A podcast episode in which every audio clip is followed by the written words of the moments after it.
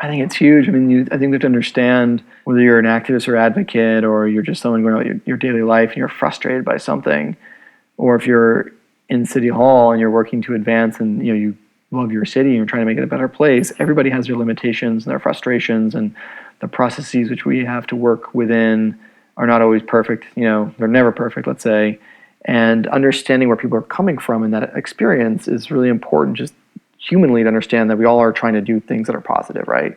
Um, without that perspective, then you tend to really clash and um, and you disrespect one another, and that doesn't get anyone far ever. From this to this. This is Livable City, a regular podcast guiding us on a journey to more human places. I'm your host, Jim Hodap. I'm excited you're here to learn, to listen, and to lead. Hello, everybody. Welcome to another episode of Livable City. I'm Jim Hodap. Thank you so much for choosing to listen to Livable City. I am so excited to introduce my guest today. But before I do, I just wanted to offer you some reflections on the changing nature of our streets during the coronavirus. Have you stopped to think about how quickly our streets have changed, seemingly overnight? It's absolutely remarkable. For years, many of us have worked on changing our streets, advocating with our local city leaders, asking our leaders to reprioritize them to not just be for automobiles, but to be for human beings, to be out walking, cycling, sitting on a chair in the middle of the street, whatever, just not in a car. And just like that, a global pandemic hits the world. And seemingly overnight, the use of our streets in our cities has fundamentally changed. The monotonous rhythm of the daily commute in and out of the city, to and from the suburbs, is seemingly irrelevant overnight. That's absolutely remarkable. We've been forced to shelter in place by our leaders, which has basically forced us to stay where we live. How many of us have truly experienced where we live this local before in our entire lives? Just take a little bit of time and reflect on that. The rules of the streets have changed forever. The assumptions and the rules on which our streets were built before the pandemic will never again be the same. This crisis has shown us just how livable our streets can be when they're not dedicated to noisy, polluting, honking, fast moving cars. When we have the space and the safety to move out into our streets confidently, we experience our cities like we never have before. So, with that in mind, let me introduce my guest today. My guest is Mike Lydon, founder and principal of StreetPlans, an urban design firm in San Francisco, Miami, and New York City. He's also author of the popular book, Tactical Urbanism. Mike's been interviewed by just about everybody NPR, New York Times, CNN, ABC, City Lab, you name it. If you want to know how to get started doing tactical urbanism, Mike is your guide. In this episode, Mike reminds us what cities and compact living truly are for, which is super important to reflect on and remember, especially as the nature of cities come under question with the coronavirus pandemic. Mike also reflects on how he got started with Open Streets Miami, which is an event where Miami shuts down quite a few miles of prominent streets for only being used on foot or on bike. There's a ton of practical advice on the nuts and bolts of how he brought this about. This was such a fun conversation for me since I had just recently read Mike's book and I had so many questions for him. You're really going to enjoy his energy and his thoughts and reflections on cities and tactical urbanism. So, without further ado, let's dive into the conversation with Mike. Mike, welcome. So happy to have you on the podcast. I'm a very Thanks. big fan of your work, especially you. your book, Tactical Urbanism, with your co author, Tony Garcia. So, thank you so much. Appreciate it. I see you're, uh, based on some of your profiles online and, and following you a little bit, you're, you're quite an active person. I've had some interviews, NPR, New York Times, CNBC, all those different things, uh, Wired Magazine. And you started an urban design planning firm, Streets Plans. Clearly sitting around your couch, not doing a whole lot. I know the the the myth of oh we all have so much more time right now is just not a thing for a small business owner at this time uh, with a young family. But yeah, no, it's it's a, it's a very busy time. Yeah. so, based on that your work and um, some of those interviews you've had, you clearly love cities and you love great urban spaces. So, um, take us back a little bit in your life story. Where and when does this love affair begin? you know, it's, I think it's almost from from year three, let's say. Um, my I'm from rural Maine, so I grew up in a very small town of a couple thousand people. Um, but I always liked going to town. I always liked going to Portland, which is the big city in Maine. I always loved even more going to Boston, the big capital of New England, as a kid. And that was for all sorts of reasons, whether it's sports games or going to you know science museums or all the things that were happening there. Always were very exciting to me. So from a very young age, I started building cities out of blocks in my room, which turned into SimCity uh, as a video game pursuit. It's one of the only video games I was allowed to play growing up. I love that game. it's a great game. My wife rolls her eyes at me when I say that, but um, and then that became an, more of an academic interest um, through you know research projects in school, and then um, in college I did a thesis on uh, some very um, pertinent planning and cultural issues in Maine at the time, and um, yeah, really just kind of knew it from that point forward that I wanted to get into the field. So I've always liked places that are you know busy with people and have a mix of things going on. And you know i always kind of harken back to thinking why why did i get so interested in big cities? But if you think about the main street where i grew up it's you know three or four blocks of three to four story mixed use buildings very walkable even just for the three blocks. And when you go to a city it's just that repeated and repeated and repeated. So um, it's really just made sense to me that way yeah, absolutely. And and what do you love about that? You know, so uh, you fell in love with it in Maine with a small version. So what what scaled up there in your love to the big version? Well, I think it was being exposed to the big version. You know, I think there's not a lot of exposure when you grow up in a rural state to big cities. Um, you know, Boston being that exception. You know, the few times I traveled um, as a kid to big cities, you know, my parents weren't really into that as much, but we went to Europe a couple times and went to Chicago to visit my sister when she lived there. Um, my other big sister lived in, in, in, Boston, so I was there a lot um, for a lot of reasons. So I always just got interested in that. But as I began to travel more as an adult, it just kind of grew on itself this interest in the diversity of places and their histories and how you can feel those layers and see those layers as you walk streets in present day. It's just fascinating. Um, and I particularly got interested in streets and public spaces as kind of the conduits of, of public life and um, where we all kind of have an opportunity to meet each other and um, and share in the city. And that's why I'm so interested and focused on the spaces between buildings because that's exactly it. It's like where we all get to commune or not, depending on how places are designed. Yes, yes, I couldn't agree more. Um, so you touched on something a little bit I want to press into, um, and that is you. I think you were hinting at really what cities are for and what they're really not for. Um, one thing I noticed, you know, I do I do some advocacy work here in Chicago. I've done some in Indianapolis, and I'm in the Twitter sphere, right, of urbanism and that. And uh, seems like a lot of us lose sight of really what cities are all about sometimes, and we get too hyper focused on some specific things, or the opposite. Folks that aren't into cities have no clue really what the draw and attractions of cities are. So, what do you think cities really are for? I mean, I think at the highest level, it's about exchange. You know, it's about exchange of ideas, about exchange of culture, it's exchange of money and economy, um, and ex- exchange of uh, opinions. You know, um, this is where all that's possible. And the more you dilute that, or you know, disaggregate those opportunities to to share, um, you know, the less you'll see that happening. So, um, I think it really is the the um, that intermingling of so many different factors of life that have always interested me about cities and inspired me. So, um, you know, here in New York, uh, being the biggest city in the U.S., like I just really felt like as I got more and more into this, I had to be here because that's where um, there's the most of that happening, um, you know, kind of per capita, if you want to put it that way. So, um, you know, it's not a city for everybody, but it's definitely been a city for me.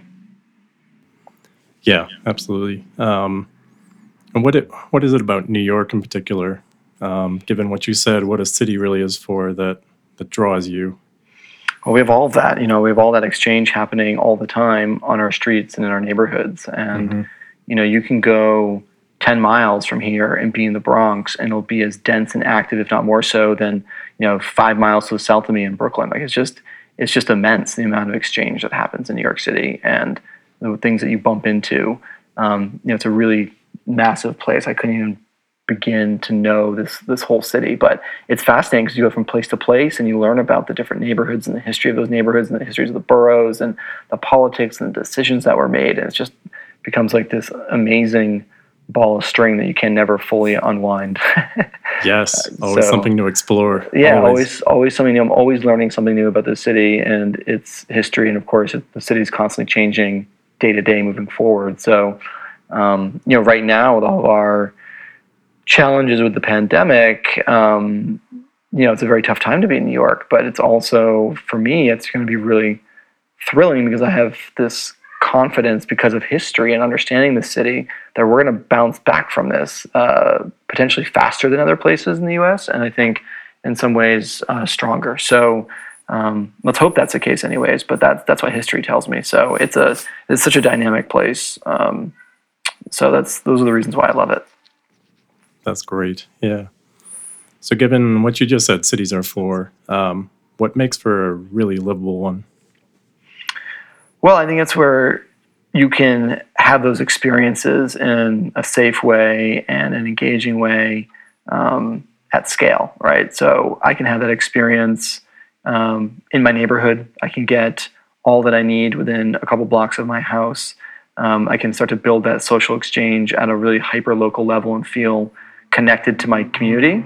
Um, at the same time, I can go a mile away to where my office is and I have a different community and a different rhythm there, but it kind of works the same way. Um, I can go five miles from here or 10 miles from here and have that same experience. Um, so, livable cities to me are where you can have all that and you can get around easily and you can find opportunity. Um, you know, in that sort of exchange and in those different scales around you, there's opportunity five miles from here, one mile from here, and 50 feet from here in terms of the uh, exchange. And again, exchange being defined as you know exchange in the broadest of senses, you know, socially and economically, et cetera. So it's um, yeah, it's a really interesting place. There's also things that obviously make New York not livable, and that's why we are all are in the fight to make it a better city for those of us who live and advocate here, and why everybody in every city, um, I think, is is in that same position. Um, but I think when I really boil it down in New York City, it's about proximity. Um, and I'm feeling that more than ever before, given the pandemic.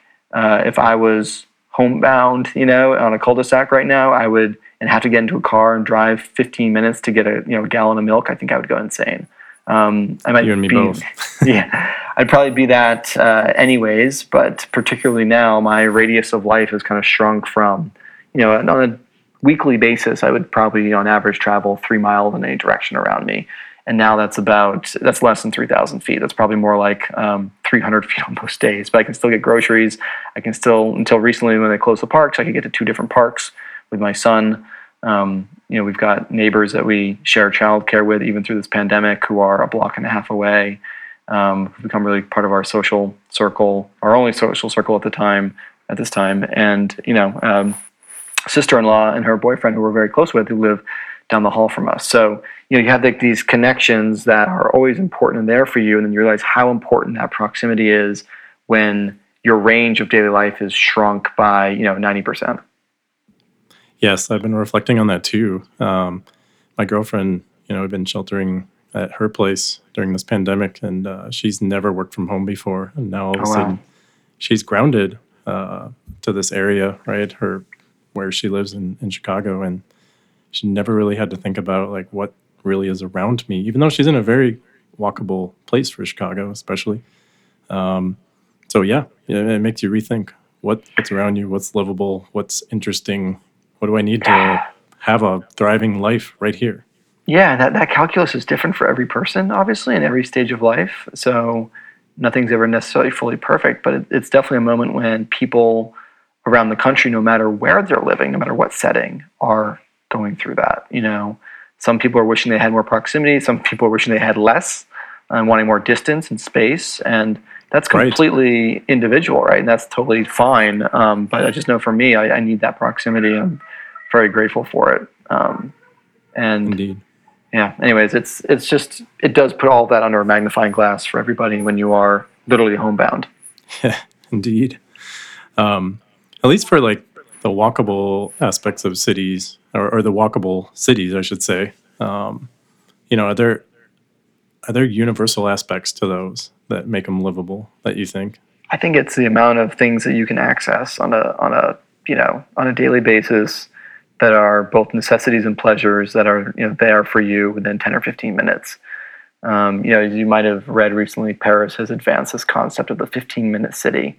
And I love you know, that think idea. It's, yeah, it's a great notion, you know, and I, I feel like um, if you are one who likes to bicycle and one who has proximity to transit, I know I think a lot of things where I live in New York, we're very lucky to be where we are, but it's a, it's a five minute city. Um, and the more of that I think we can build into places uh, and their DNA, the, the more livable these places become over time.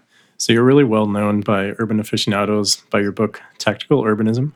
Um, great book, by the way. I, I loved reading it. Thank you. Uh, what? Yeah, what inspired you to write this book? Well, being frustrated. Yes, the root of all good inventions. yeah, right, right. Um, you know, I think it, does go back to my time living and working in Miami, and I was very involved with a planning firm there that was doing work nationally, but also working on a very politically complex rezoning project for the entire city of Miami. And I was fortunate to be involved with that project and being engaged with a lot of the um, public outreach and the meetings and kind of seeing behind the scenes how this stuff gets done. And you know, the project was phenomenally progressive and wound up doing great things for the city. But you know, it was on a five-year timeline just to create the project and the types of places and spaces we were trying to communicate to the public in terms of urban design on where the city was headed was something that was so intangible to 99% of people who were engaged. They didn't understand it, they hadn't lived it.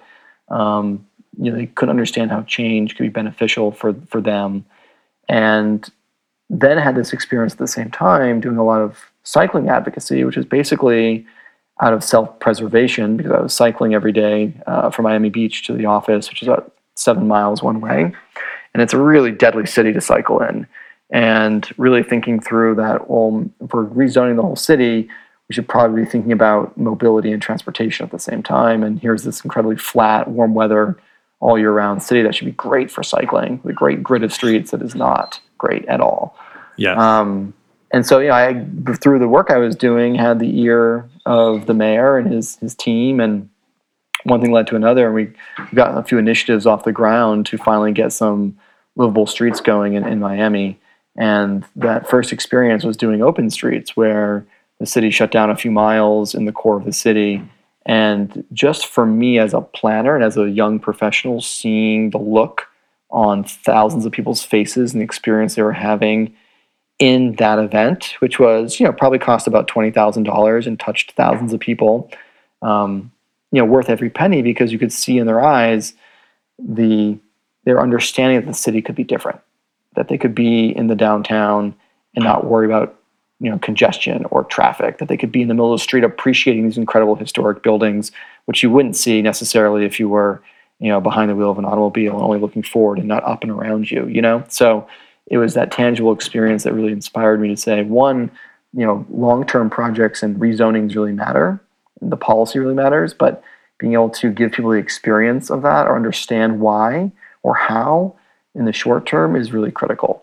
So as I got more and more obsessed with that idea, I started looking around and you know, at that time blogs and street films and Streetsblog was really starting to blow up. So I was able to like really tap into all these interesting things that were happening in the middle of the recession, like the last recession 10 years ago, 11 years ago, from not only around the country but the world, and seeing like a really common theme, which was whether it was a city delivering, you know, a pop-up public space in the middle of Times Square for one weekend, or it was, you know, activists doing something in the middle of the night, that both ends of that spectrum were leading to transformative change in cities at a time when they were operating on a shoestring budget. And so there's that commonality amongst these different tactics as I started to look at them and, and describe them as that were really inspiring to me. So I said, okay, if if we're going to move forward with you know both the long term and the short term, we've got to find a way to make the connection between the two, and there has to be a methodology for that. And that's when we started to uh, one started StreetPlans, and then two kind of built that into our way of doing things. And it turns out you know it's less expensive. You learn a lot by iterating and trying things on a, on a small scale. You engage people in a completely different way, and you uncover what the next step should be as you go. So you kind of build the plane as you fly it and it, it's kind of counterintuitive or uncomfortable for a lot of people who want surety from the beginning but in my experience it allows for a much more dynamic process. And so that's what we've really built our practice around for the last 10 years. Yeah that's awesome. And you talked about open streets kind of being that, that first um, event that first thing that you that you really noticed this about. Um, describe to our audience what that is first and then also then say I mean, you, you, touched on it a little bit. Some of the some of the outcomes that you probably heard some people say about it, but um, yeah, uh, say a little bit more about how that was transformative. So, open streets is when you temporarily shut down streets to automobiles and let people basically do anything but drive. So you can bike, you can walk, you can socialize, you can hang out at a cafe. You know, you can you know paint in the street, whatever. Um, and it's a movement that's actually been around for a very long time. You know, actually in, in, in North America, we had streets and parks closed down on weekends um, starting in the 60s, right? So there's a lot of amazing actual urbanist history in the 60s that gets overlooked a lot in terms of activism and, and what's come out of that. But it was really Bogota a decade later in the mid 70s that took that idea and really ran with it. And so at this point, Bogota closes 77 miles of streets every Sunday in their city to let people engage in those activities. So and incredible. It's incredible. And you know, I've had the, the fortune of experiencing that a couple times and it's the scale of it. You can't cycle the whole thing, you know? I mean, it's like you can't um, you can't experience a, the whole thing what on a, a given day. To have. I know, right? But you know, it, they get a million people every weekend engaged in that. That's one eighth of their city who is physically active. I mean, the, there's a whole bunch of academic research to look at with the impact of that, um, and it's extremely low cost for them. But in any event, um, you know, North American cities started to get turned on to this idea around 2007 and 8. So it was really looking towards Bogota when we were in Miami and saying we should give people that experience of just being in the streets freely and and see what happens. Um, and it's you know we've done a whole bunch of, of work and advocacy around open streets with communities around the country and the globe but it's, it's just interesting now 11 10 years later this is all coming back again full circle that uh, open streets one you know, one of the main tools being utilized right now for physical distancing and letting people you know access parks more safely and um, and be able to move around their communities in a way when we all need to be you know spread apart. It's really this kind of incredible tool that is very resilient and has a very different meaning right now than it has in the past, where you try to program it and congregate people and get people to really experience Yeah. this. All very top down. Yeah, it's- it's very it's very different right now. But um, in any event, the that's one of the main tactics that we've seen be really successful and scalable.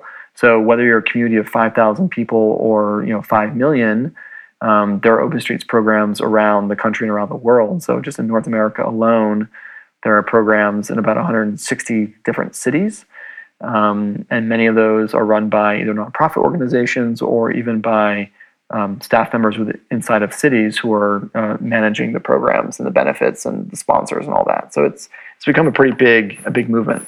I like to press in a little bit, if I could, on on how that got started, because one of the themes of this podcast is um, kind of getting practical and, and giving people uh, advice on how to get started advocating where they live for a more livable version of it. So there's a, there's a lot there that that I'm sure went into this. This first open street in Miami. Um, first off, businesses were they for it or against it? kind of a mix. You know, I think at, at that time uh, in downtown Miami, one, the density was just in terms of residential density was just starting to um, to increase pretty dramatically. So you had a lot of new people around downtown, living in downtown, looking for things to do on weekends that were obviously in a walkable place. Um, but a lot of the businesses hadn't really caught up yet, so a lot of businesses were closed. Um, you know, there were really the business dis- uh, business district historically was nine to five, and it would shut down. There weren't a lot of restaurants, weren't a lot of cafes, so people were really hungry for things to do and places to go in the downtown in this neighborhood that was you know quickly developing. So you know some businesses really thought, hey, bring a few thousand people in, that's really great for visibility. Others who were a little bit more traditional thought, well, you know, I sell you know washing washing machines and dryers and you know no one's going to show up on a bike and try to buy one of those. So um, but you know valid point. But the idea being that we're going to expose um, your business to people and an audience that would not be exposed to otherwise whether you sell anything that day or not. And um, because it's so low risk it's you know it's 9 a.m to 2 p.m you know you don't have that much to lose like if it goes really really badly it's it's one day perhaps of missed sales um, out of 365 days or whatnot. Um, so we thought that was a risk worth taking and promoting, and the mayor got behind it. And you know, I, I can't say that you know all those you know businesses that were selling things that were you know you know appliances or whatnot we're going to do great that day but other businesses did and crime dropped and people were super excited about it and it was really about people coming together in the community in the downtown in a way that had not really happened before at that scale. So it was really exciting and catalytic. In fact, the mayor at that point committed to doing one of them, and this was November 2008, I believe.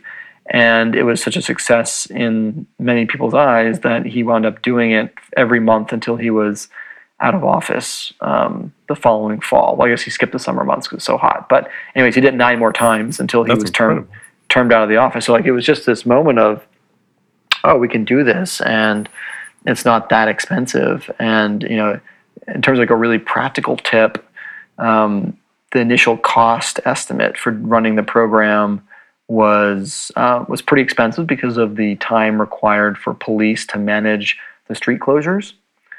And at that time, um, the police chief, um, Chief Timoney, was a runner and he was a you know occasional cyclist, and he was someone who had previously come from Philadelphia, so he kind of intuitively understood what we were trying to do. He understood walkability. Um, he understood why that would be a good thing for runners like himself to go go through the downtown on a Saturday morning run and and not have to worry about cars on the street.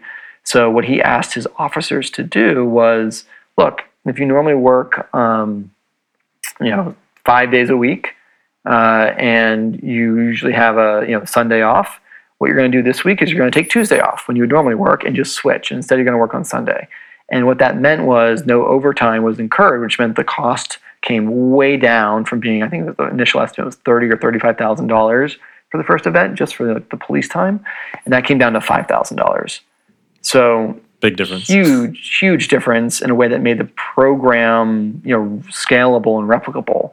Yeah. And and if your police chief is behind it, which again is no small feat, but if your police, if you're lucky enough to have a police chief who really understands why it's good for the community, why it might positively impact crime, um, why it's good for physical health and, and and the community itself. I mean, he just he got it. So that was a huge blessing at that time, and um, the program took off. And it you know it, it kind of was around for several years, and it died away, and then it came back with some some state funding um, from the Department of Transportation for a couple years, and then it's it's waned again. So you know, there's these things that, that don't get sustained if you don't have the leadership to sustain them. And unfortunately, that's kind of been the case in Miami over the years. But um, you know, many cities still still do this, and they do it five, six, seven, eight, nine times a year, um, which is great. It's no no Bogota, but there's been Right.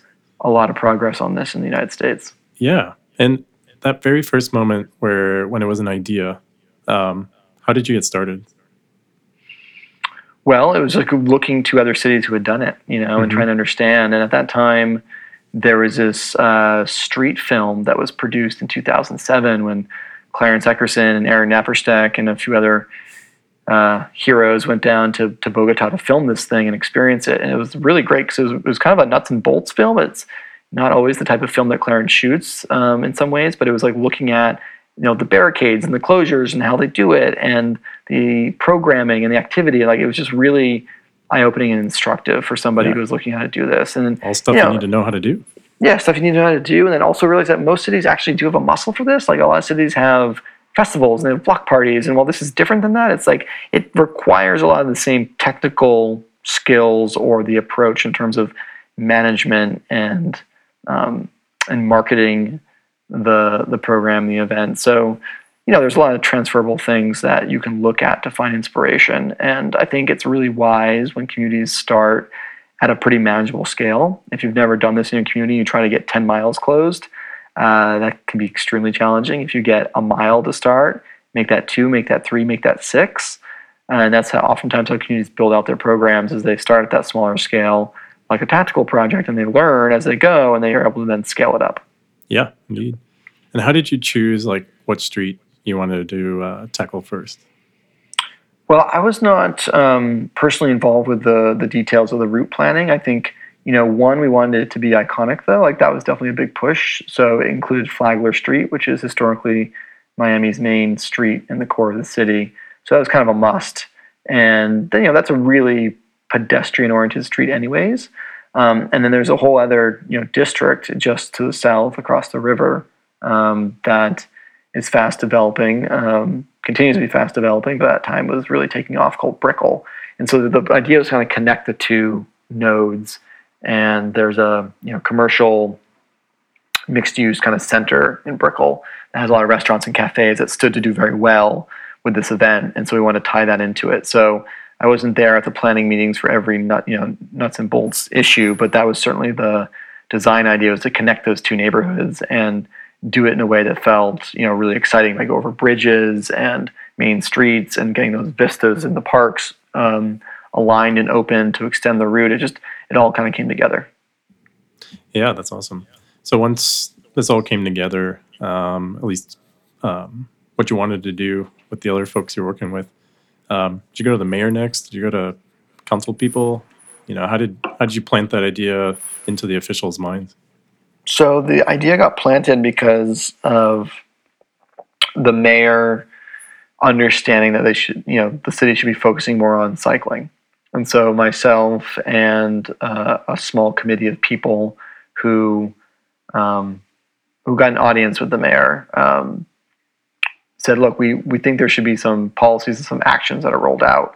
Some of these should be very quick and very attainable to kind of build momentum. And one of those actions was to do an open streets event. And the idea was let's get this idea exposed to the wider population. Let's promote cycling and livability.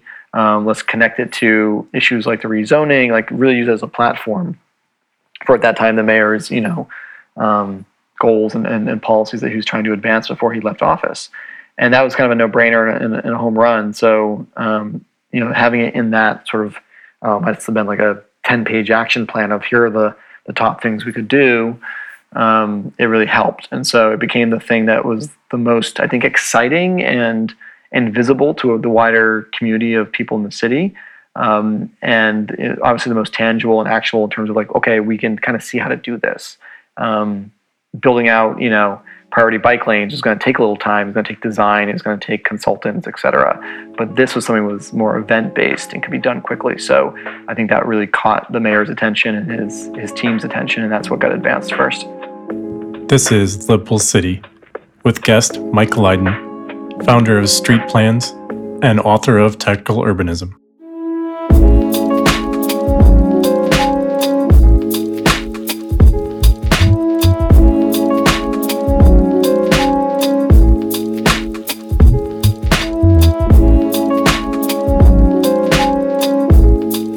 Your book, you talk a lot about um, these tactical type uh, urbanist um, type projects, right?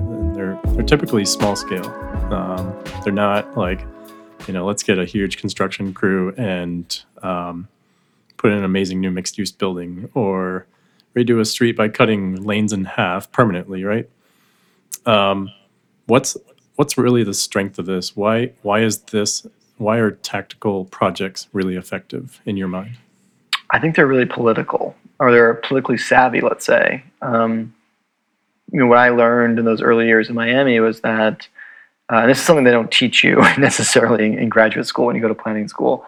Um, the intensity of the politics around change and the economic implications of that. Right. So uh, I learned that lesson by observing how upzoning or downzoning property in Miami was, was going to make winners and losers.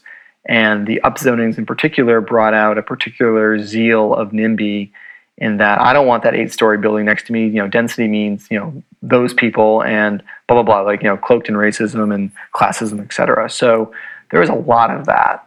And it kind of dawned on me too that these really shorter term, quick projects were a lot less risky politically. Um, and they are able to build a wider constituency of people who are pushing for the ideas. Because when you when you go to enough community meetings and you see the same people, you start to realize that it's it's a really narrow band of the population, and that there are broader opinions and people who support things and don't always show up to support them in a public forum.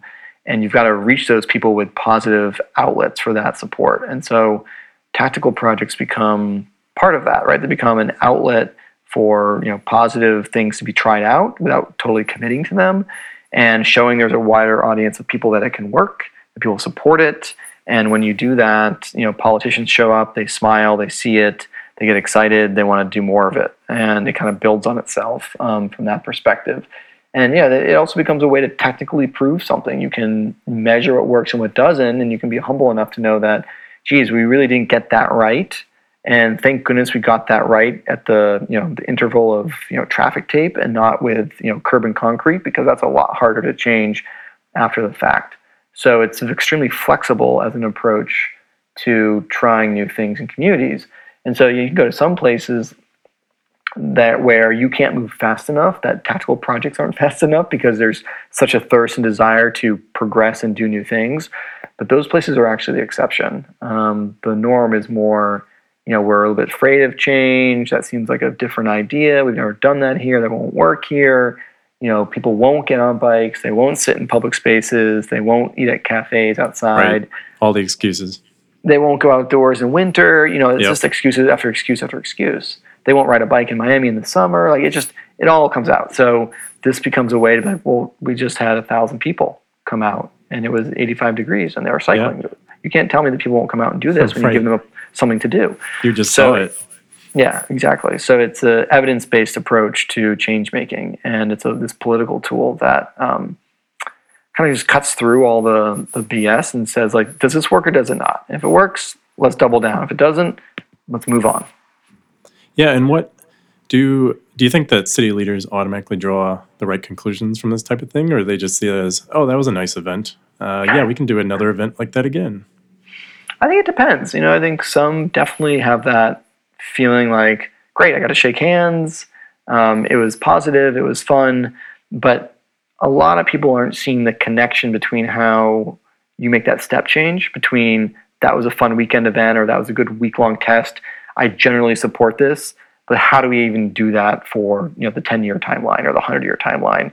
That jump is still something that we're working on a lot with communities and with our clients is like it's all connected and you have to build the tools and the policies to make it happen um, and it's extremely possible it's just it's It often overlooked Yeah, it's almost like launching a business, right? You have your first idea, and maybe you like prototype something, but you know, it's like, how do you how do you get to that point of actually having customers that value this? Right? And it's, it's the same kind of thing here with these projects, I think.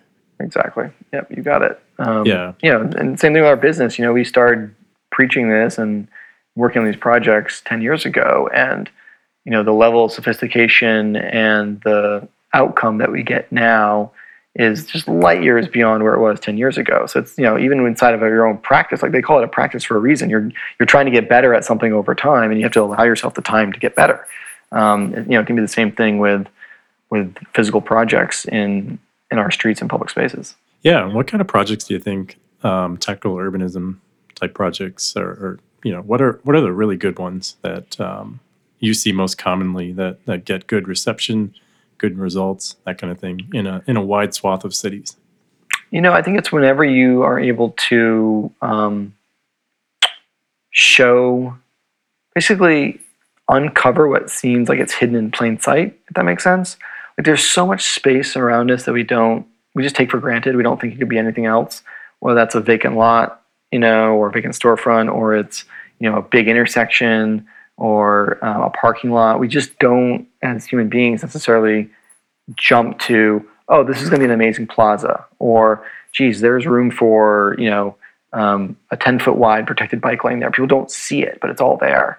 So what you know gets people so excited, what makes these projects so effective, is that when you can show people that space can be repurposed and used in a better, more productive way, without really changing the operation of a space that much.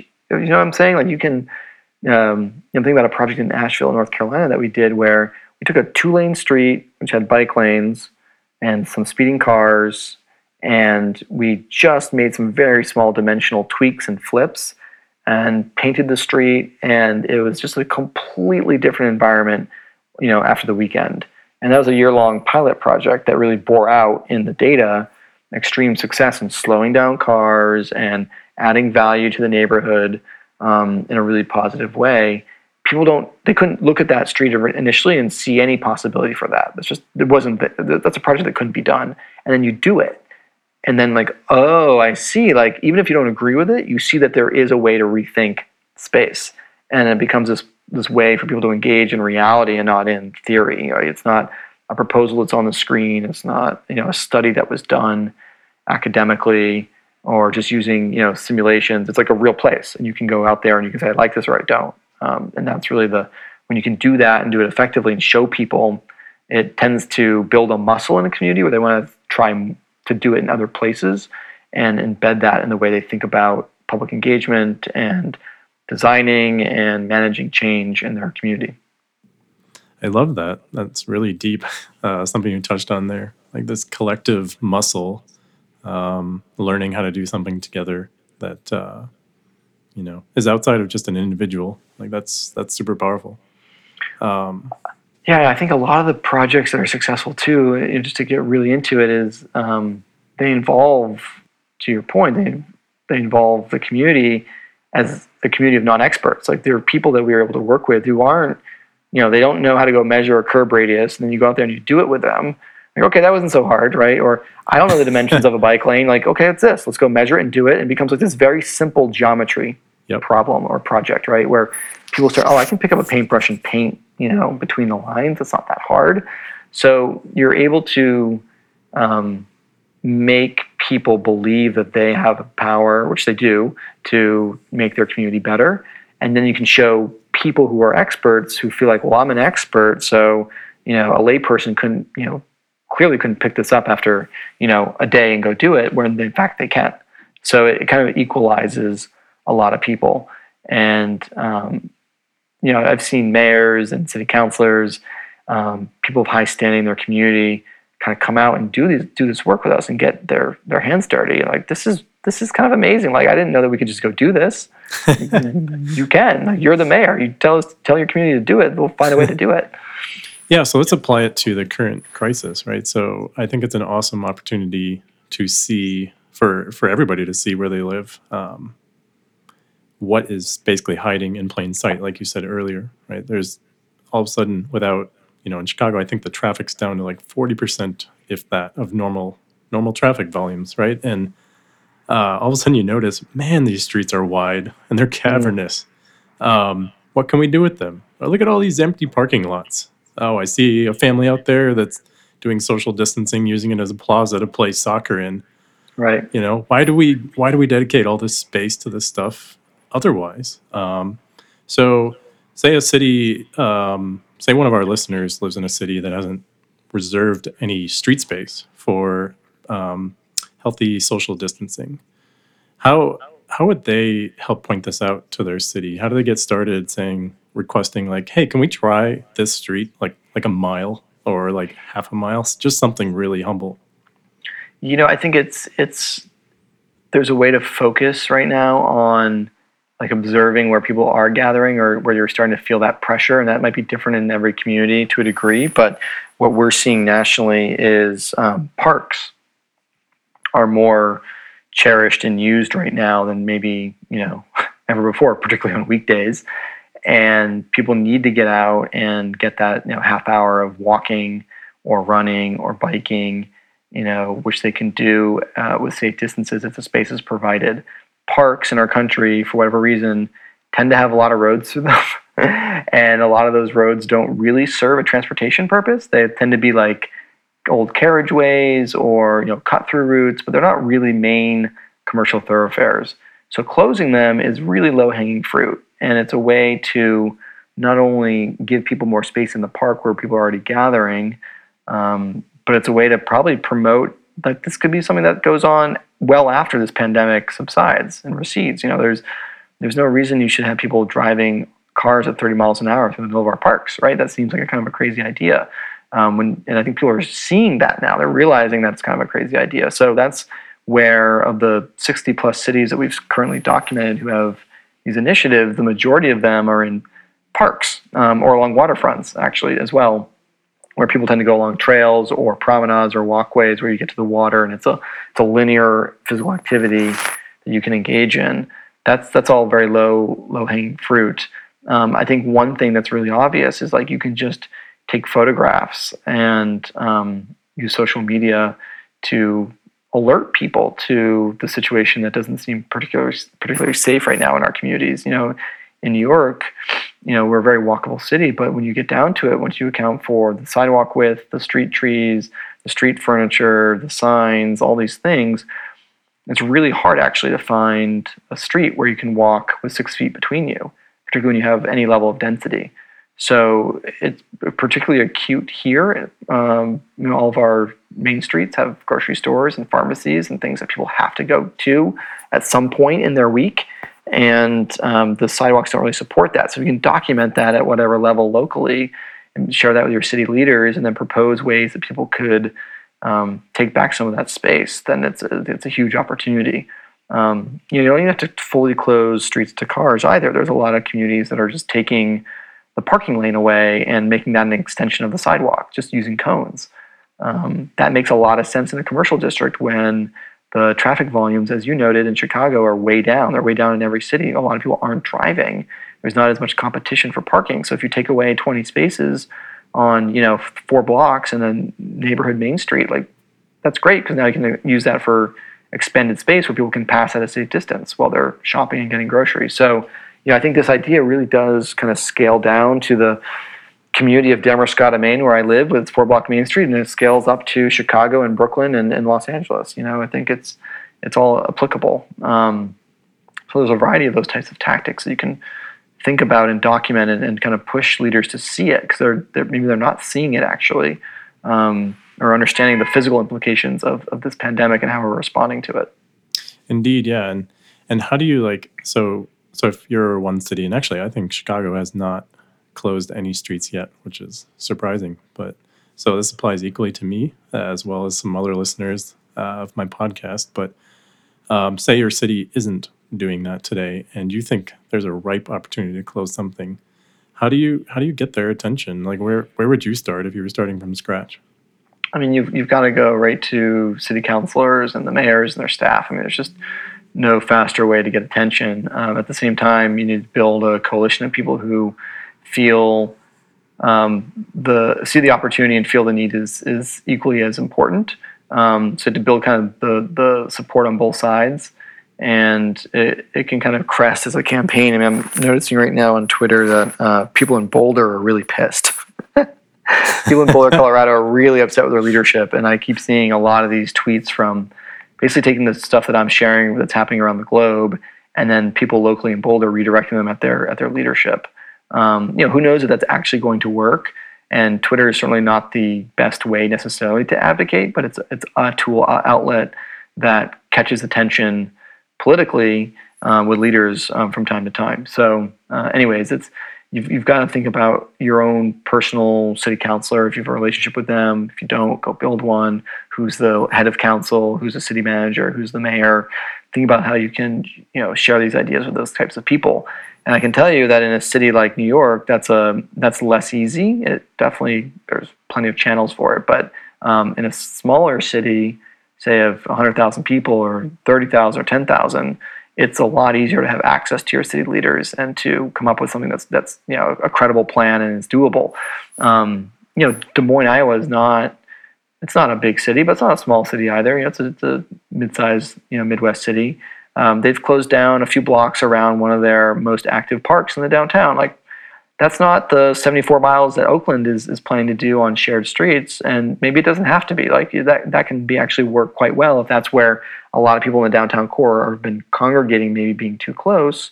maybe all it takes is a couple blocks to pro, you know provide that release valve. So everything can kind of scale up and scale down based on the community. Yeah, and you're saying there's no there's no easy way, there's no shortcut to um, basically getting this done. You got to build a relationship with your city, city leadership in some way. Yeah. If you're going to do it longer term or like in the midterm and have that uh, relationship be of any value to you, absolutely. Could you go out with cones and, and cone it off in the middle of the night yourself? Yeah, totally. And you might get a really great positive response from that. Honestly, a lot of times that does work or draws enough attention or is the only thing that draws attention to the issue. Um, but it can also backfire in some ways. And ultimately, you you do need to work with your elected leaders to sustain these types of things and to build broader support. And if there's any hope of some of these projects and initiatives lasting, you know, beyond the pandemic, you're going to need political support to do it and staff support at the city level. So you've got to kind of calculate those the risk and reward of um, of the guerrilla action. But I will be the first to say it can be very effective. Yeah. Yeah, say more about that. That's a big theme in your book. Uh, you know, you go through five specific exa- examples. Um, some of them were uh, official from the from day one, while others were guerrilla or an aspect of it. You know, what point do you say go guerrilla? I mean, I think if you try every channel um, politically, you do that respectfully. You try to build coalitions with leaders, and you're getting absolutely nowhere, but you still feel that there's a broader community support for something, even at the scale of an intersection or a block. You feel like, man, everyone on this block is so tired of this issue, of this trash not being picked up, of this intersection being unsafe, and no one's paying attention. We've tried this for years. Then I feel like it's a really good time to go um, and try something yourself. And it can be a really simple thing. It can be really clever at the same time. Um, we've seen a lot of that where you know you give something a clever name, you do something under the cloak of an event permit, but you don't really use the event permit for the reason that you actually signed up to do it. Like these are all the tactics that you can kind of engage in where the whole principle is that you ask for forgiveness and not permission. And it's um it's a calculated risk that one has to take. It's a risk that somebody with privilege already who doesn't have to worry as much about being arrested or um, deal with those types of issues um, in an oppressive way probably has an advantage of uh, being able to think freely about doing this in the middle of the night, right? Some communities may not feel like they have the ability to do that um, and do it safely without risking their own personal, you know, um, their own personal safety. But if you have that privilege, it's something that can really push the needle um, and advance political leaders into thinking differently about a space. Um, you know, I, I, think of this great example from Seattle. Actually, two examples. One that come to mind. One is there's a group that was tired of a dangerous stretch of roadway underneath a highway overpass. And they decided to go out in the middle of the night and put up protective barriers for the bike lane that existed. And they called themselves the reasonably polite Seattleites, which is clever, right? It's just kind of this we're trying to be polite. We know this is technically illegal, but we're doing this out of the benefit of our community. We feel like this is a civic duty and they wrote this really polite letter to the city saying, "Here's why we did it." And the city engineer, one of the engineers, writes back and like is really thoughtful, like, "Thank you, we understand. Um, we're going to take action now to install more permanent protection, and we'll keep that protection in place. You've raised this issue as a priority." Like squeaky wheel, right? Gets, gets the grease, right? So it's it's really that principle that um, can move the needle on things. Um, another good example in Seattle for a completely different context and neighborhood um, is actually um, uh, an African American neighborhood that was experiencing a lot of gentrification. And every year they have a festival where they celebrate um, kind of African history and culture. And in advance of that festival, people in that community went out and they painted their own crosswalks in the colors of the Pan African flag. And they did it as like a marker of place. Like this is placemaking for, for our community. Like this is what we're about, and we're here. We're still here, and we want safe streets. We want to be like recognized that this is our community. Um, that was technically illegal, obviously, um, but the city of Seattle, again, to their credit, said, "Okay, we understand why you did that. Um, we don't necessarily approve of you doing it uh, in every intersection and, and taking over the streets." But let's design a process around which we can all work together to create art that reflects the identity of communities citywide.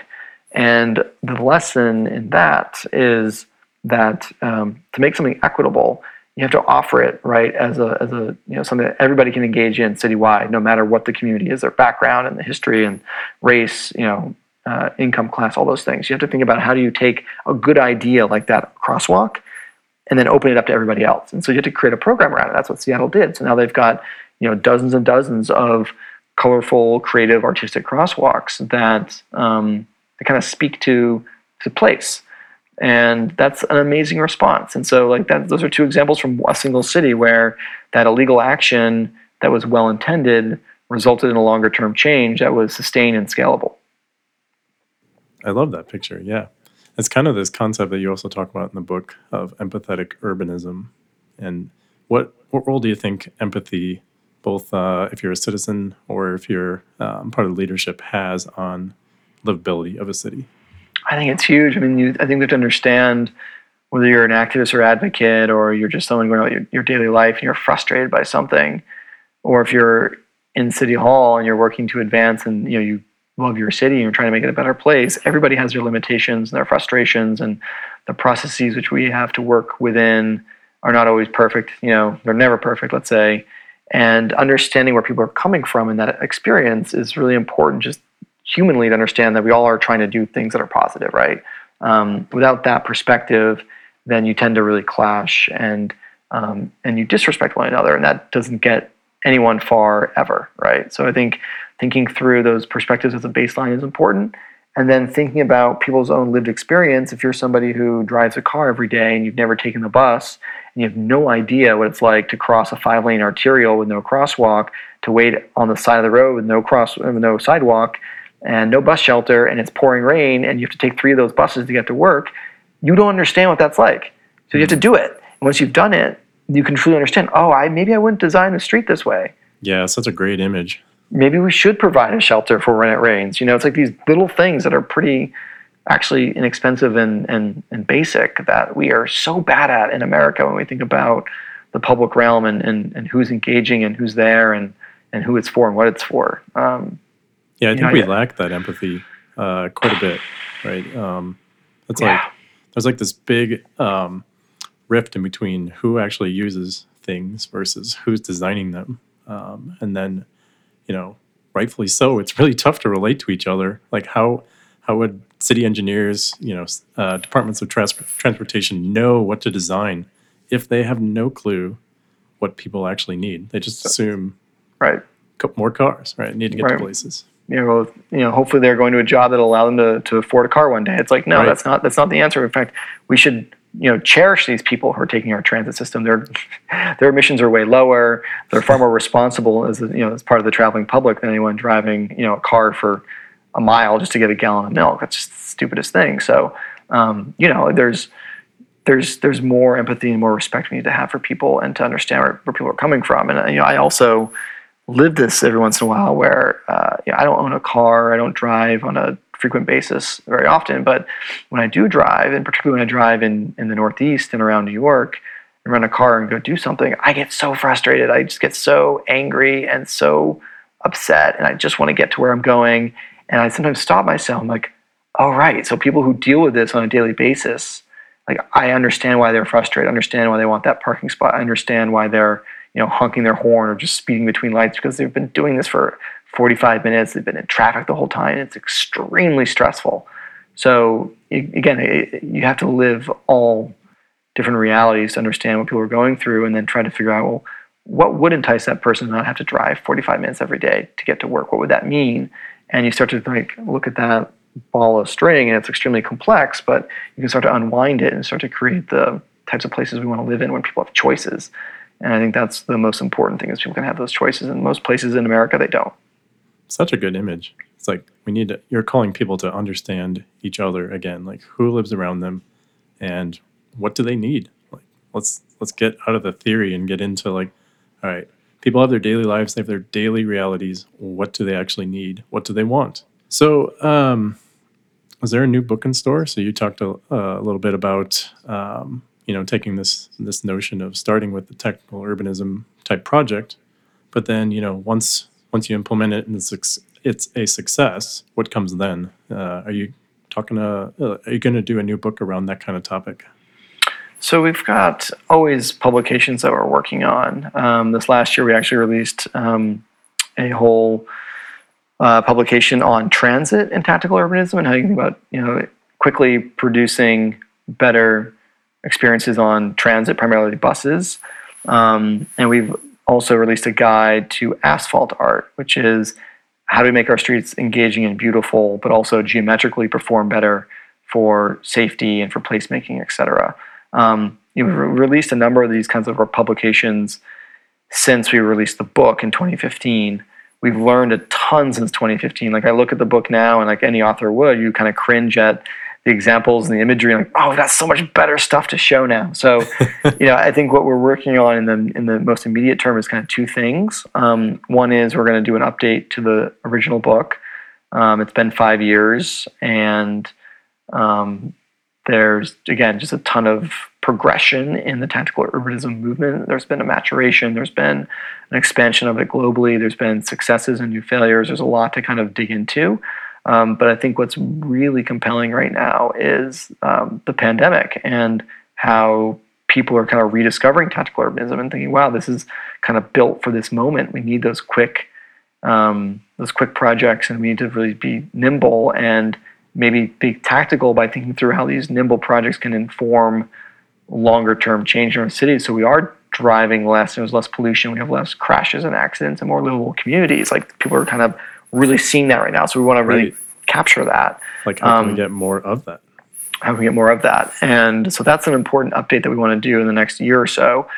Um, we're also about to release a second volume of our materials and design guide, which really looks at the methodology and the materials to produce projects at different intervals. So we've learned that there's materials that are really appropriate for one weekend, for one month, for one year, for five years.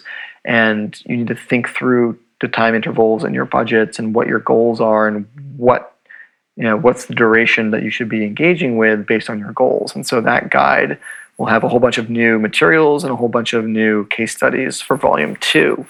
Beyond that um, the idea i've been working on in the background for eight or nine years is about this notion of um, what we call the pattern city.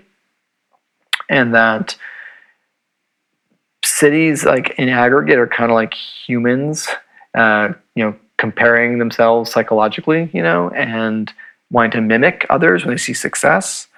And there's a whole bit of human psychology i want to learn more about and delve into that relates to how innovations and policies and infrastructure kind of spread across the world. And a really quick example is you know in new york city our mayor said the other day you know uh, when Oakland decided to close 74 miles, not close, but create 74 miles of shared streets, slow speed streets during the pandemic, our mayor in New York kind of scoffed at Oakland and said, well, we're not like them. We would never do that here. That's Oakland. Um, New York City doesn't look to Oakland. They don't look to Topeka. They don't, uh, quite frankly, look to Chicago. New York City looks to London. They look to Hong Kong. They look Yep. to Paris for for inspiration. And so you see a lot of in San Francisco actually. So you see a lot of exchange and sharing and copying and mimicking between these kind of like global cities. Um, but when you zero in on cities at a more regional uh, level within a state or within, you know, in a say the southeast or the southwest, you know, San Diego is not necessarily looking at San Francisco, but they're probably looking at LA and Phoenix, you know, and that's where you see at a smaller scale those innovations kind of traveling between each other. Um, and so there's this whole interesting idea of how progress happens in cities and who is inspired by who and why um, in terms of peers. And I want to dig into that because I think there's a really core idea there around transferability and scalability and um, learning that is sometimes correct and sometimes false. You know, I think there's Right. a lot that New York can learn from Chicago and Topeka that we don't ever take into account because we think we're New York, we're this great city. Um, so there's like 100%. lessons. Yeah, there's lessons in that which um, I want to know more about. I wonder if it's almost a little bit of like what you believe is possible in your city, and that's who you look to, right? It's like, oh, so and so is roughly equivalent, and they did this, therefore we can do that. Exactly. And look, that's not a bad place to start, but it also hems you into things that we you know, we set these limits and barriers around ourselves because we don't think we are good enough or have enough or big enough. Um, and uh, when it comes to the kinds of things that we care about, uh, that's never the case. Yeah. So I'll put this in the show notes, but where can the listeners find these guides that you're talking about? You can go to uh, tacticalurbanismguide.com, and all of our free downloadable publications are are there. There's a there's a bunch of them, um, and you can also go to uh, street-plans.com, and that's our website with kind of latest news and projects and things that we're working on. Awesome. Yeah, I'll, I'll definitely put that in the show notes. Um, so, as we're coming towards the end of our conversation, Mike, um, any final thoughts you want to leave with our listeners? That's a pretty open-ended question. it is. Yeah, anything. Just, you know, the mic is yours. I mean, take care of each other right now. I mean, I feel like the the understanding that no matter who you're coming across on the street is under any uh, any amount of you know abnormal stress right now is just something we have to take into consideration. Um, you know, everyone's coming from a different place and dealing with stress differently, and just knowing that is in the background can help us, I think, all think about being kind and empathetic to each other in the public realm, which I think we need now more than ever, and we need More that to get ever. we need that to get through this. And you know, I can just tell you my favorite part of the day right now in New York is at 7 p.m. when we all open our windows and everybody claps um, for all the essential workers who are getting us through this and putting themselves at great risk. And that's a really important moment in the day to kind of stop and get out of your own head of like, I'm living in this small apartment with a toddler and I've been working all day and it's stressful. And, and then you stop and like, you know what? It's not so bad. there are people at much greater risk. And so just kind of carrying that with you is a really important lesson during these times.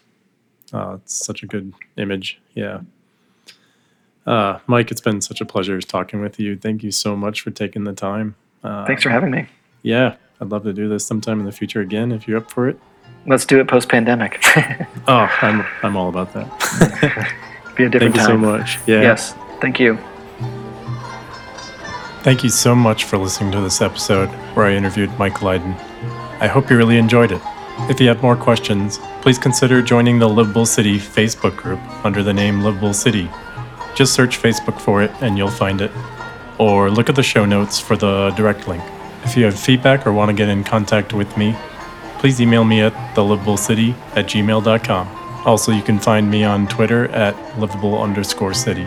Also, if you have a spare moment, please consider rating Livable City on iTunes. It goes a long ways to making sure that this message can get out to as many people who are interested as possible. Thank you so much for considering that. And until next time, remember to listen, learn, and then lead. Thanks, everybody. Bye.